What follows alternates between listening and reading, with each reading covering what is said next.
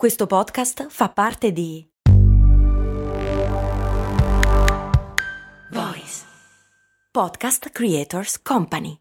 Mom deserves the best, and there's no better place to shop for Mother's Day than Whole Foods Market. They're your destination for unbeatable savings, from premium gifts to show-stopping flowers and irresistible desserts. Start by saving 33% with Prime on all body care and candles. Then get a 15-stem bunch of tulips for just $9.99 each with Prime. Round out Mom's menu with festive rosé, irresistible berry chantilly cake, and more special treats. Come celebrate Mother's Day at Whole Foods Market. Max Corona, che sono sempre io, presenta Brandy. Brandy. Ogni settimana, dal lunedì al venerdì, un distillato di fatti curiosi dal magico mondo del marketing e del business in generale. Brandy. Servire freddo. Brrr.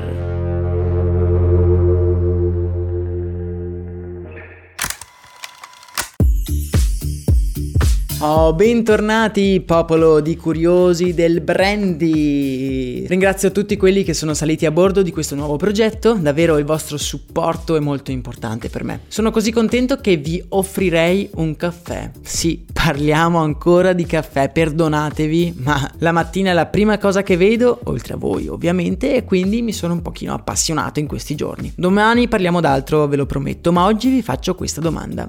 Perché il caffè al bar costa solo un euro. Ok, circa un euro, a volte 90 centesimi, a volte 1,10 euro, ma al netto di piazza San Marco a Venezia direi che ci aggiriamo intorno a quella cifra, diciamo un po' in tutta Italia. La mia prima eh, domanda, la, la prima cosa che mi è venuta in mente quando questa mattina mi sono fatto questa domanda è stata ma tutto sommato per il caffè che consumo, cioè per la quantità di caffè che consumo, mi sembra un prezzo piuttosto giusto. Mi ricordo quando vivevo in Irlanda che il prezzo del caffè espresso medio era di 2,50 euro, che se ci pensiamo è tanto, non tanto per il caffè in sé, quanto per il fatto che noi italiani lo beviamo particolarmente spesso, a differenza per esempio degli irlandesi, e se noi dovessimo pagare 2,50 euro ogni espresso che beviamo al bar, beh, l'impatto sulla nostra spesa giornaliera sarebbe esorbitante. Ricordiamo che in Italia più del 97% degli italiani beve il caffè ogni giorno, cioè praticamente tutti esclusi i bambini, credo. Allora, forte di queste domande che mi sono fatto, ho cercato su internet per capire se questo eh, prezzo di un euro fosse qualcosa di stabilito oppure fosse semplicemente un patto tra i vari baristi, tra la società italiana in cui non si può pagare il caffè più di un euro.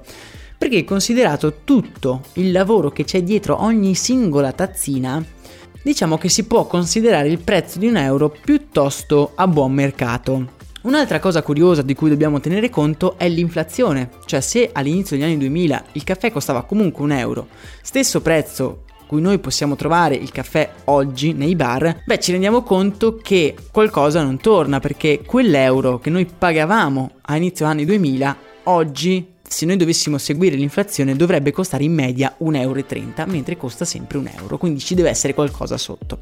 Incuriosito da questo aspetto mi sono tuffato nel magico mondo, nel magico Luna Park di internet e sentite un po' che cosa ho scoperto oggi per voi.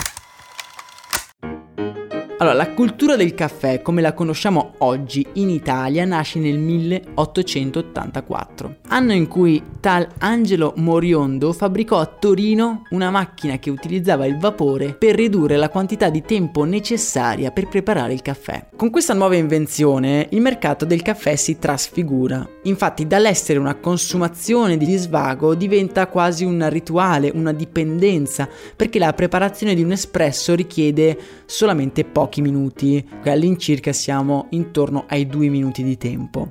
Dopo quindi la creazione di questa macchina a vapore, di questa macchina per l'espresso, in Italia cominciano a nascere tutto quel fenomeno legato ai bar, legati al caffè, quindi i caffè, i bar, come li conosciamo oggi, insomma.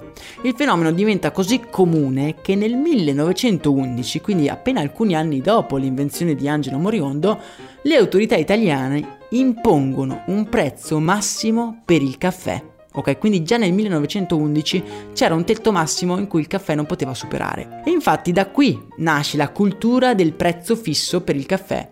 Il caffè costa in tutta Italia un euro e stop. Certo, ci sono delle città in cui costa di più, Il caffè più economico lo possiamo trovare a Bari, che costa in media 75 centesimi, mentre secondo alcuni studi la città con il caffè più caro d'Italia è Bologna con in media 1,12 euro a tazzina. Ecco un'altra cosa che mi sono sempre chiesto è quanto ci guadagnano i baristi su ogni singola tazzina di caffè.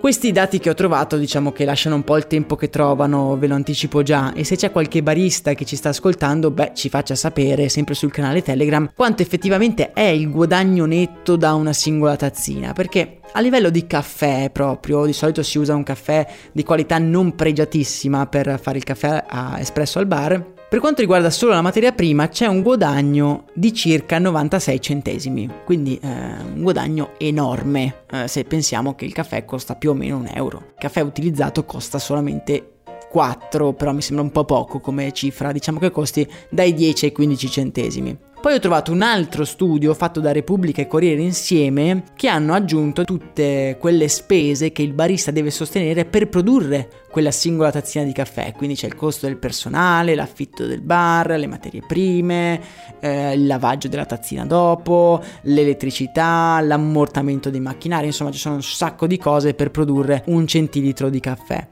e tutto sommato alla fine sembra che il ricavo, eh, il guadagno, scusate, netto sia di 10 centesimi a tazzina, anzi certe volte anche meno, eh, rasentiamo gli 8 centesimi a tazzina. Ovviamente questo è una cifra davvero bassa se pensiamo a tutto il lavoro che c'è dietro.